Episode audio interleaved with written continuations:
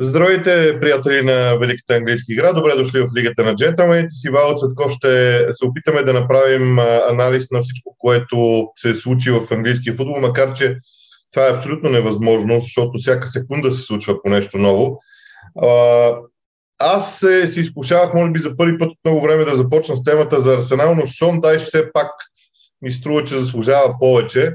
А, иска ми се да поговорим не само за Шон Дайш като Шон Дайш в Бърли, а може би дори за тази група треньори, които Шон Дайш по някакъв начин олицетворява и дали в крайна сметка те не се оказаха жертва на обстоятелствата, но дай да започнем от Шон Дайш и Бърли като начало.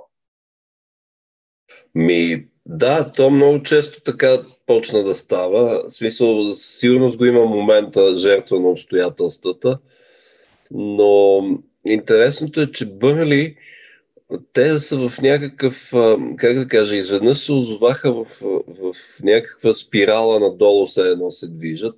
Включително, между другото, не знам доколко има общо, но гледах, че те са, въпреки че стадиона им е само 21 хиляди, те, са, те го пълнат относително най-малко в цялата премьер лиг. Между другото, поздравления за Арсенал, защото са трети след Лестър и Норич на Емират с 98 цяло и не знам си колко запълване на стадиона. Но това може би говори в някаква степен и за, т.е. да, пре, пре, така, да, да, да, да се каже, да препратим и към факта, че новите собственици дойдоха с големи обещания, но се оказа, че всъщност нищо, почти нищо от това, което трябваше да се случи, а, не се случи. Окей, през, опитах се да заменят Крисо продаден на Нюкасъл са през зимата с Вехорст и така нататък, но той и това не стана. А що се отнася до Шон Дайш, смисъл човек го взема лека тъга, въпреки че нали, му е, е неутрален спрямо Бърли в повечето случаи, защото това е, заминава си едно цяло десетилетие, една цяла ера. А, аз, аз не знам дали да кажа в историята на Бърли през 60-те години и така нататък, но всъщност историята на Бърли беше това, тия 10 години. Не знам дали още да казваме беше, но със сигурност е свързана с този човек, с Шон Дайш, който ги а, със своето любимо, разбира се, те доста го подиграваха за това, че не, не отстъпва 10 години игра 4-4-2 без да помръдне от, от тази схема и без да смени нищо по време на матча, но ето, че то вършеше до голяма степен работа и поне на три пъти а, всъщност а, само способ, способностите на Шон Дайш направиха така, че Бърли отново да се да е някакъв, що го да е някакъв фактор в премиер лиг. Аз мятам, че въобще престоя, престоите на Бърли при е, Шон Дайш в премиер лиг са всъщност сами по себе си огромно постижение. Естествено е, че това е отбор, който пардон, това е отбор, който няма амбиции, разбира се, да, да как да кажа, да, да печели трофеи и така нататък, въпреки че сигурно им се иска. Окей, имах едно участие в Европа, което приключи относително скоро постижно, но и това беше тавана всъщност. Аз не знам, уволнявайки Шон Дайш, окей, причината ми е, т.е. повода ми е ясен. Опитваш се да го направиш, а, как да кажа, по някакъв къмшичен начин да, да подпалиш отбора, за да се спаси с тази треньорска, т.е. с това уволнение. Но истината е, че а, ако погледнем проекта Бърли като цяло, аз не мисля, че а, не мисля, че Шон Дайш беше за и че той конкретно е виновен за нещо. Що се отнася до поколенчески проблеми или нещо подобно, или тип менеджер – Ами не знам, не мога да, да, да ги видим евентуално с някакъв менеджер от по-съвремен, по-модерен тип и с по-гъвкави разбиране и тогава ще можем да кажем.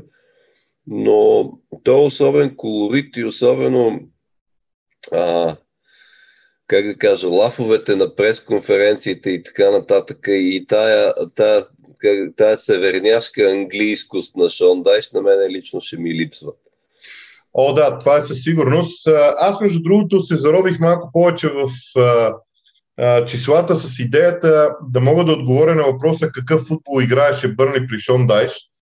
А, да ти призная, установих с огромна доза изненада, а, че ако човек гледа само единствено числата, а не гледа картината от мачовете, ще установи, че Бърли е високо пресиращ отбор.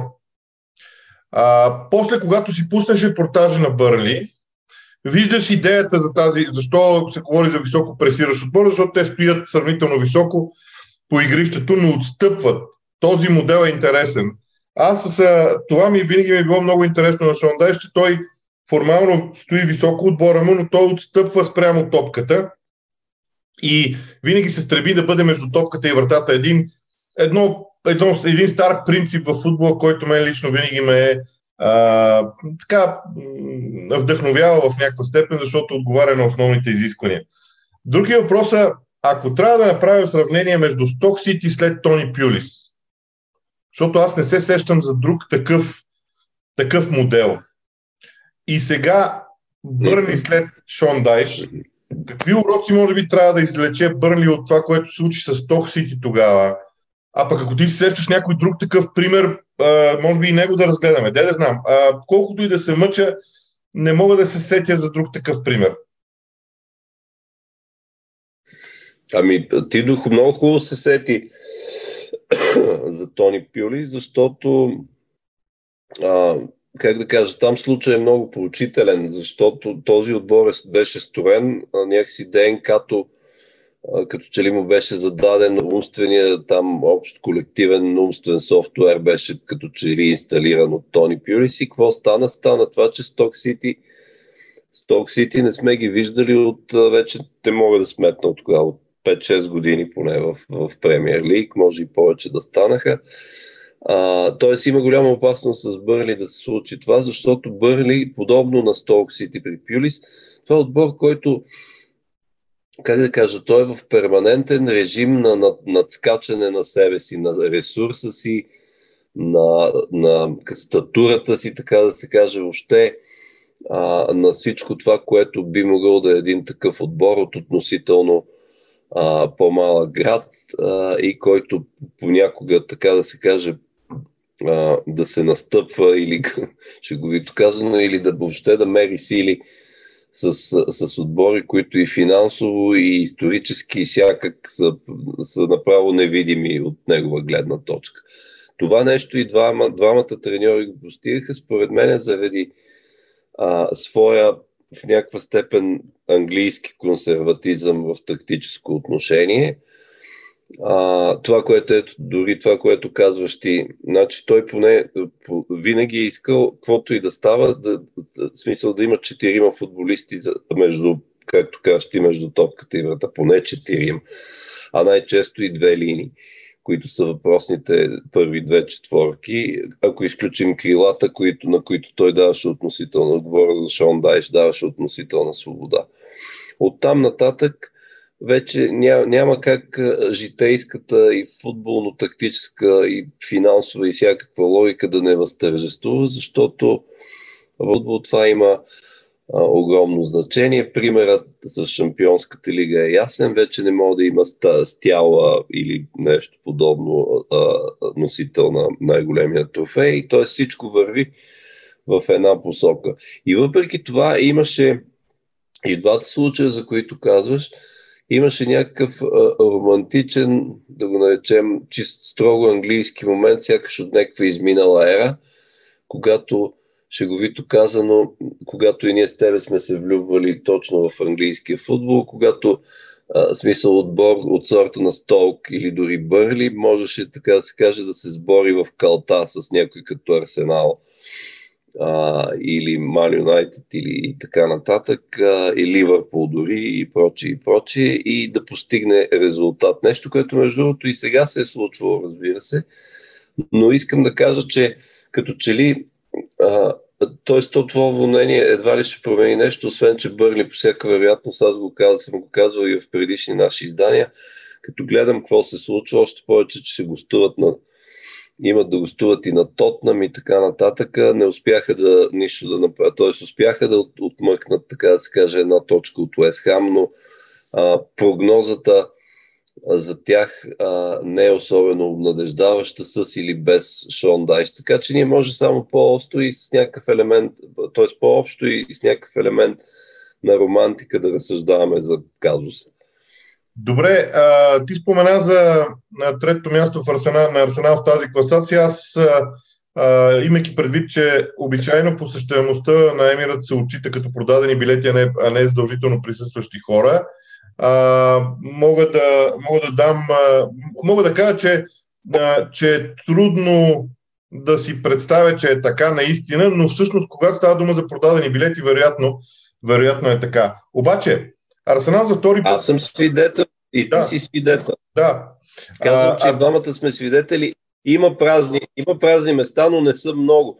А между другото, всъщност това място е първо, защото говорим за Лестър с 30 и Норит Сити с 20 и няколко, т.е. от големите стадиони това е първо място на практика по да. запълня, по, по продадени билети. Така е. А, Арсенал за втори път през сезона прави три поредни загуби. А, ако изходим от тази гледна точка обаче, какво е различното сега в сравнение с началото на сезона? Защото ние много сме говорили за това какво се случи през цялото време. Обаче сега пак има три поредни загуби. А, тогава пак имаше три поредни загуби. Има ли изобщо каква, каква връзка би могъл да направиш в тази, в тази посока?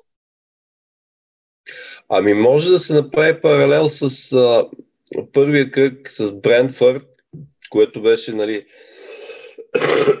пардон, нещо като най-неочакваното, поне от всичко, което се случи, въпреки че и сега имаме някакви такива примери, защото Брентфорд е отбор от, да го наречем, от калибъра на Брайтън и на Саутхамптън, отбори, които аз не бих казал, че са особено. Айде, Брайтън, може би в една идея повече, че са надигравали кой знае колко а, Арсенал, а, колкото че Арсенал не намери начин да се справи с а, предизвикателството да се връща в тия матчове след получен гол.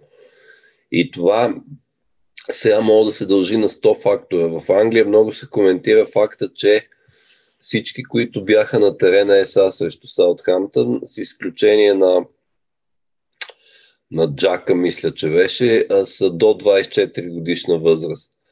А, тоест, че, окей, Артета, т.е. тук ако има някакво, то не е обвинение, но по-скоро обяснение, че а, Артета продължава да гледа твърде далече в, т.е. една идея по-далече в бъдещето, а, използвайки точно тези футболисти. То не, че разбира се е пълно с някакви други опитни и така нататък. А разбира се, Лаказет забравих, но няма значение. Той самия Артета се опита да ги оправдае с това, че каза, това са по 19, 20, 21 години футболисти и може да се случи и психологически срив и така нататък. А сега те, те, те трябва да се разглеждат в общи линии като отделни казуси, но ето ти казус Брайтън – Ами Грем Потър просто, така да се каже, надхитри с вида си футбол това, което, това, което можеше да му предложи Артета. А, лошото, разбира се, за, за артилеристите е, че това, този срив идва ма в най-неподходящия възможен момент, точно когато се говореше, че а, в крайна сметка, че те са с, заради по-малкото мачове тук в скоби ще вметна, аз съм съгласен с тебе, че това може да се окаже проклятие, а не предимство. По, смисъл да изоставаш с два или три мача а, в аванс да, да имаш да, да доизиграваш. И то може би в някаква степен може и това да е изиграло, да е изиграло своята роля. Лошото, разбира се, от гледна точка на Арсенал е, че Спърс внезапно сякаш съзряха възможността и се стабилизираха и успяха да бият, когато Арсенал падаше. И сега са в, както се казва, на пол позишън за топ 4, имам предвид Спърс. Но понеже сме на тема Арсенал, няма как аз с удоволствие да не те изслушам и тебе по този въпрос. Тоест, на какво се дължи аз, този сламп, както се казва. Аз едва ли мога да кажа абсолютната рецепта, но а, ако човек трябва да прави сравнения, а, и в двата случая има проблем в защитата. А, първите три кръга тази защита липсваше. в момента от защитата, която беше изградена като такава, липсват основните десен и ляв бранител, плюс опорен полузащитник. Всъщност, това ми дава, дава повод всъщност да кажа, че прогреса на Арсенал през този сезон се дължи на а, по-доброто представяне в защита, отколкото в нападение. Тоест, про, а, прогресът дойде повече в защита, отколкото в нападение.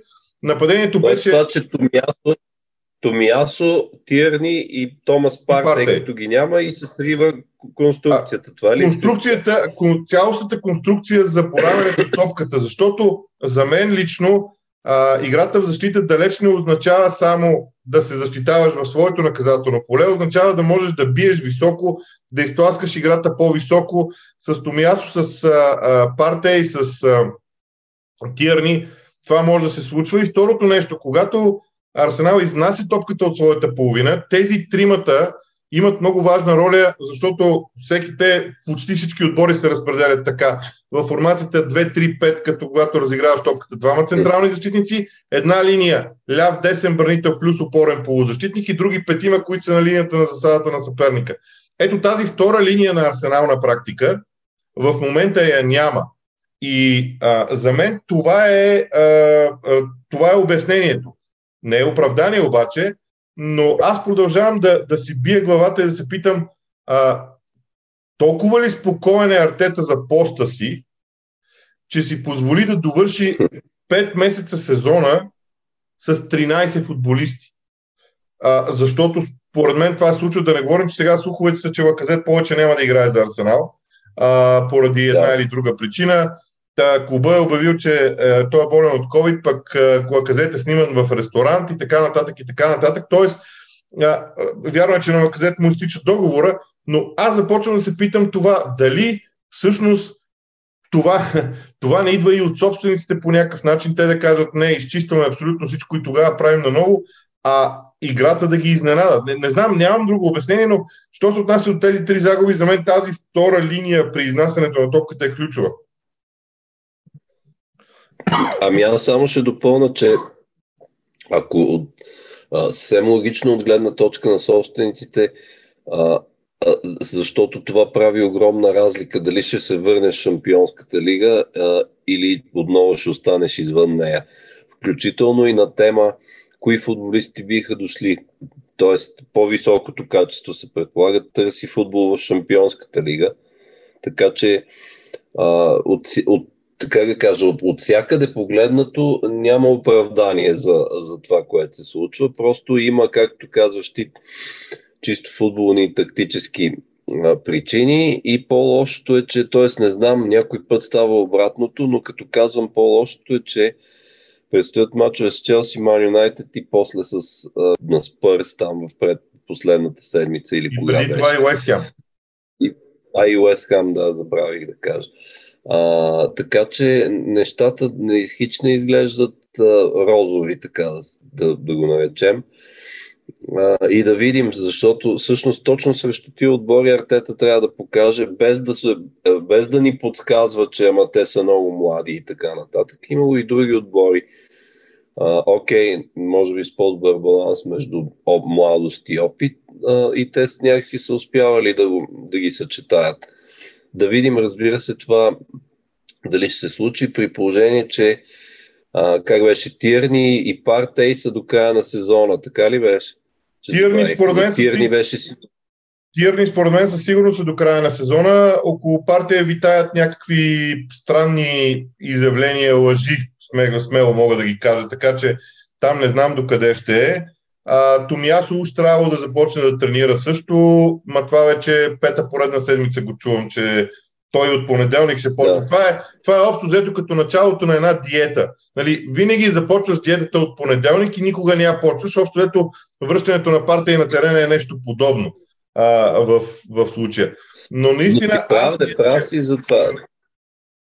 Нямам Казвам прав си за това, че Нуно Таваре, Седрих Суареш и и Луконга не могат да, да извършат същото нещо, което споменатите, така че да се съгласим, че това е от някаква основна причина за това, което се случва на Арсенал. знаеш ли, питам се, защото м- значи в прегледах сезона. Аз много обичам да си правя такива експерименти с класиранията. Послед... Взех класиранията във Висшата лига в последния ден на всеки един месец. Август, септември, октомври, ноември, декември, януари, февруари и март. И какво се оказва? Че така. който стъпи на четвъртото място, след това го изпуска по някаква причина. Говорим за Man United, West Ham, Арсенал в по-ранен етап, а, после пак Man United, пак West Ham, пак Арсенал, сега е Тотнам. Тази и, и Тотнам в момента, в който стана четвърти и получи възможност, възможност да бъде фаворит за четвъртото място, реши да падне от дома от, от Брайтън. Питам се дали това е някаква психология на четвъртата позиция. Това ще е много интересно, ако е, ако е така. Като някакво мини проклят, ако съдим, даже можем да се пошегуваме с а, а, по-предните два сезона, когато Лестър го изпускаше в последния момент. А, от случая, единия случай, разбира се, от Man United. Но а, защо, защо го казвам? Защото се предполага, че смисъл едва ли има подобно проклятие, но, но, но истината е, че в момента те някакси, ти понеже ги цитира по месеци, аз на мен ми се струваше, че те се надпреварваха а, все едно, по едно време, кой от изброените четирима претенденти за, за четвъртото място, шеговито казвам, да играе за другите. Ето сега Тотнам вместо, както впрочем те го направиха ми по-миналата седмица, но, но а, сега, когато имаш, как да кажа, ти е нарисуван шанса да се откъснеш от Арсенал и ти падаш от Брайтън, верно, че Брайтън въобще, ама никак, никак не са за подценяване, защото и Арсенал и Тотнем не можаха да разгадаят какво върши и в Бисома в средата, например. И особено то се видя а, с Тотнам, как пресират Брайтън и, и най-вече как да се оправят. Нито Арсенал знаеха как да се оправят с Леандро Тросар и той им вкара откриващия гол, нито Тотнам как да го опазят в крайна сметка като той този гол му срещу Тотнам много прилича на един на победния срещу Брентфърд, мисля, че беше по-рано през сезона. Тоест нахлуване от, от а, а, ляво и диагонален шут в далечния ъгъл. И това е нещо, което ти се, се чудиш по милионна защита въобще да допусне такъв гол, т.е. да го пусне да влезе там и да стреля. Но ето, че стана факт.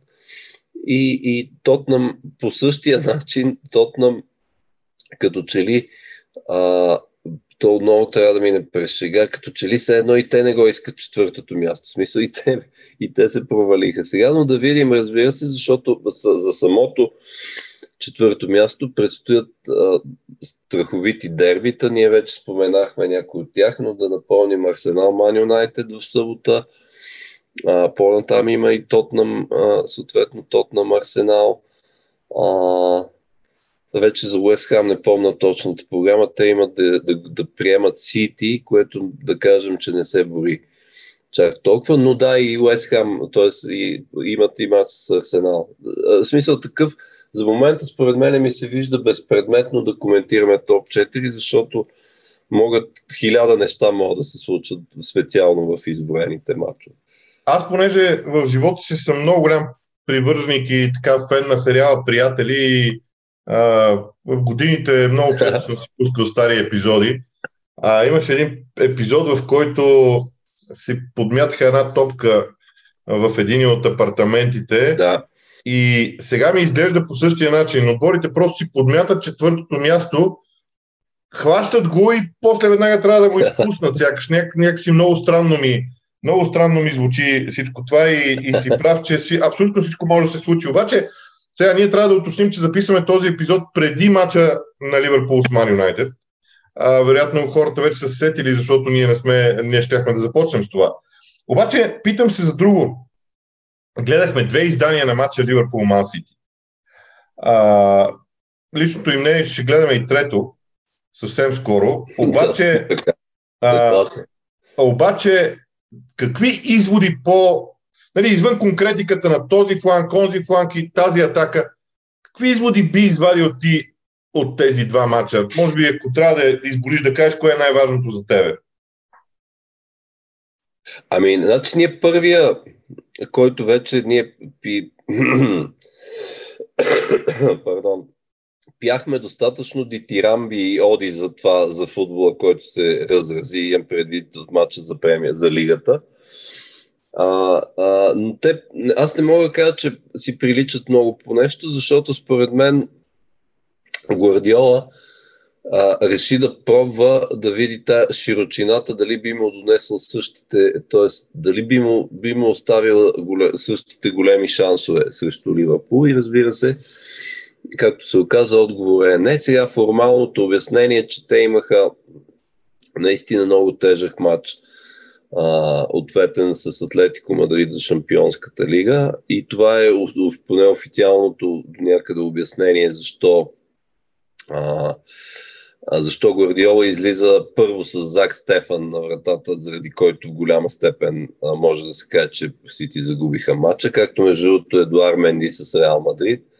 Тук можем скоби да вметнем, че а, при, на, това, на това ниво футбол една такава грешка все едно се, се оказва, че, че решава всичко. А, и не само а, Зак Стефан, разбира се, и, и защита, най-вече за това, че бях с Тонс и с Аке в средата на, а, на самата защита. А и разбира се Фернандиньо, който и той не е титуляр. Всъщност, той не, аз ги борих, ама ги забравих. 6 или 7 човека всъщност на практика не започнаха матча и това говори за това, че сякаш, че окей, от една страна ти не можеш, не можеш да не, как да кажа, да не, да не им даваш почивка да ги завърташ, но от друга страна остава въпрос е добре, ама точно с Ливърпул ли трябваше да ги завъртиш при положение, че а, имаш шанс едните за, за а, на практика за две купи, а другите за четири. Тоест би, би, би трябвало да се опиташ да спреш Ливърпул и на това ниво. Истината обаче е, че а, Ливърпул, които разбира се излязаха с титулярите си, трябва, те са неспираеми и то се видя първото полувреме. Не говоря само за грешката на Зак Стефан.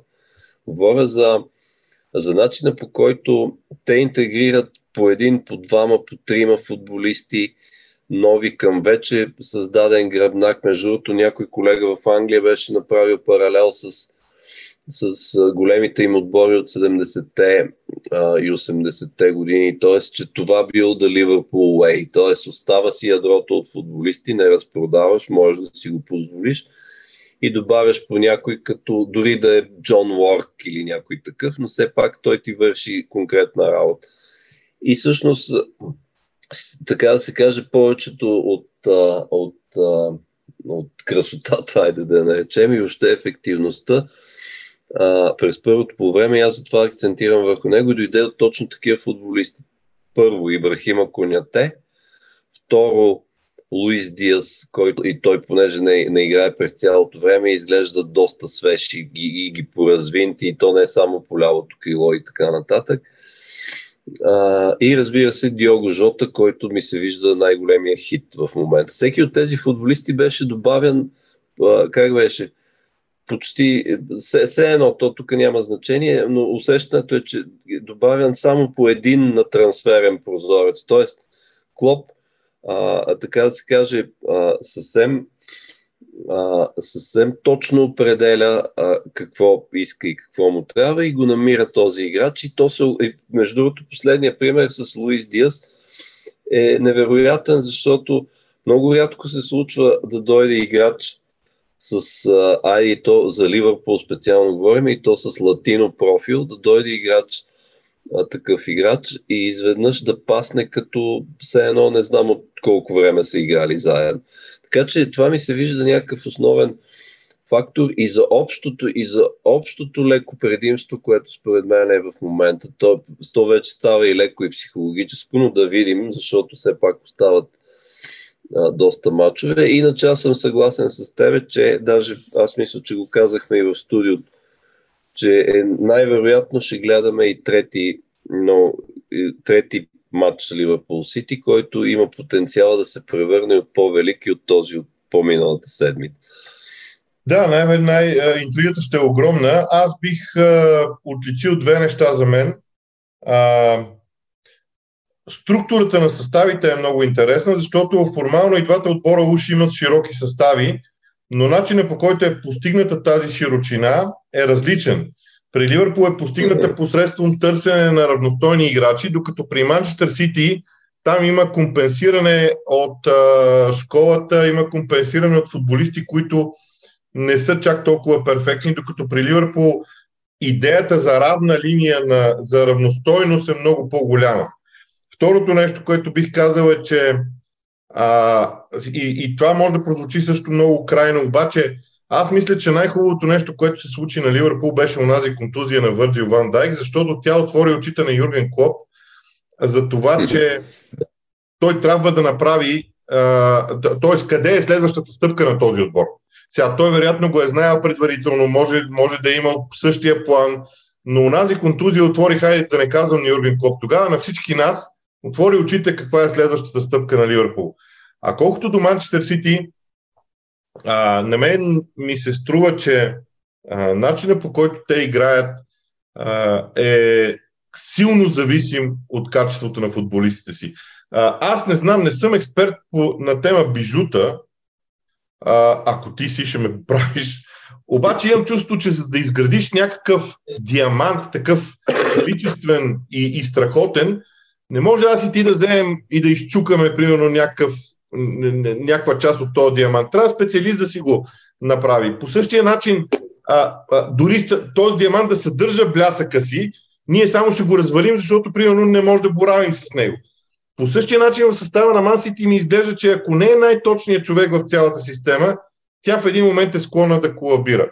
Говорим и за вратарския пост, и за някои други позиции по игрището, включително и Фернандино, когато безкрайно много уважавам, но който вече изглежда е зад линията на, да. на, на най-доброто си представяне. Така ми се струват като изводи от, от двата мача в тия моменти. Ами съгласен съм само да напомня, че понеже за покрай тезата за че Клоп си набелязва точните футболисти, да напомня, че и Фабио Карвалю вече е на бордо, там уредена е работата, така че а, нищо чудно да наблюдаваме от следващия сезон още един който да си пасне чудесно с, а, с този отбор. Но не знам друго какво да кажа, освен, че а, пак си, а, разбира се, имаше и по-слаби моменти. Резултат, крайният резултат малко заблуждава, защото, окей, Сити вкараха втори гол 90-та или коя беше 91-та минута, но казвам, че заблуждава, защото през нито един момент, в нито един момент не се някакси човек нямаше чувство, че ще стане някакво чудо. Защото Ливърпул все пак успяваха да контролират матча, дори, дори когато са без топка, всъщност това е едно от нещата, които, а, които Клоп, разбира се, свърши най-много. И, и другия фактор е, че от тая бясна преса, значи ти а, през цялото време играеш с Едерсон. Окей, той мина по, на миналия матч за малко да, да сгафи и той не успя да изчисти в последния момент. Говоря за, за разигра позиции и то, този вид, този начин на изнасяне. Но ти нали, играеш с Едерсон цял сезон по този начин и изведнъж се оказва, че а, искаш същото Зак Стефан, който сега да я знам, на тренировки може и да го е правил, ама то на тренировки едно, а да излезе срещу Ливърпул е друго. Окей, той пазеше, пази там домакинската победа с Фулъм, преди това забравих с кого играха, бяха някои от по-малките отбори. А, за тогава става, но Зах Стефан срещу Ливърпул и да го караш да изнася с разиграл по този начин. Той и затова стана това с Съдиома, не защото той то се видя, че инстинкта му а, сякаш заспа, т.е. какво, трябва, какво по-напред са, какво да, да направя точно. Така че ето ти още един, още един фактор и логичното се случи, така че ще наблюдаваме Челси и Ливърпул на 14 май в, на Уембли. Сега, а, последната тема за днес е изкушавам се да ти задам въпроса така. Във Висшата лига отново се завръща едно понятие, което аз наричам средна класа. Това са отбори, които ние много добре знаем, че са далеч от това да изпаднат. И в същото време много бързо осъзнаваме, че са далечи от това да бъдат претенденти за Европа. А, списъка започва с Увърхемптън, а, макар, че да е, макар, че там е спорно, но все пак аз бих сложил Увърхемптън там. А, или дори от Лестър, от 9-я Лестър да започнем, та чак до 16-я Лица, защо не е и Евертън, макар че Евертън е заплашен, но принципно, говоря за принципната позиция на тези клубове. А, не е ли опасно това явление да знаеш, че имаш такава група отбори? Ами опасно е, в смисъл, опасно е за нас, зрителите, а, и за нас, и в, даже в качеството ни като анализатори, защото ти знаеш, че в крайна сметка а, ние колкото и вдъхновено да ги, как да кажа, да, да им правим такова като дисекция на жаба, както се прави а, а, когато, я няма, когато я няма тази амбиция, амбицията я няма, но окей, тя понякога се появява, има такива опити. Ето Улс до, преди един месец, примерно, също се спрягаха в битката за, за топ 4 и така нататък. Но истината, не, истината е тази, която казваш, че това са отбори, които са постигнали а, в повечето от тях, а, как да кажа, изключително задоволителни финансови резултати благодарение на целия бизнес климат и на всичко това, което е Премиер Лиг. И от тук нататък са, някакси си дават сметка, че просто трябва да се пазят да не изпаднат. А, два казуса има много интересни, които за единия вече видяхме, за другия чакаме да видим. А, най-новият член на най-новият член, който на тази средна класа, т.е. най-новият член, който се нанесе в предградията и, и има две коли отпред и така нататък, а, се нарича Брентфорд, защото те направиха три поредни победи а, и стигнаха до 11-то място, нещо, което а, само до преди горе-долу месец а, изглеждаше по-скоро немислимо, даже много често ги замесвахме и в, едва ли не в битката за оцеляване. А другия казус, разбира се, се нарича Ньюкасъл Юнайтед и, и тъкмо заради а, това, което се случи, заради саудитския тейковър и заради амбициите, които вероятно има там. Сега да видим с каква, в,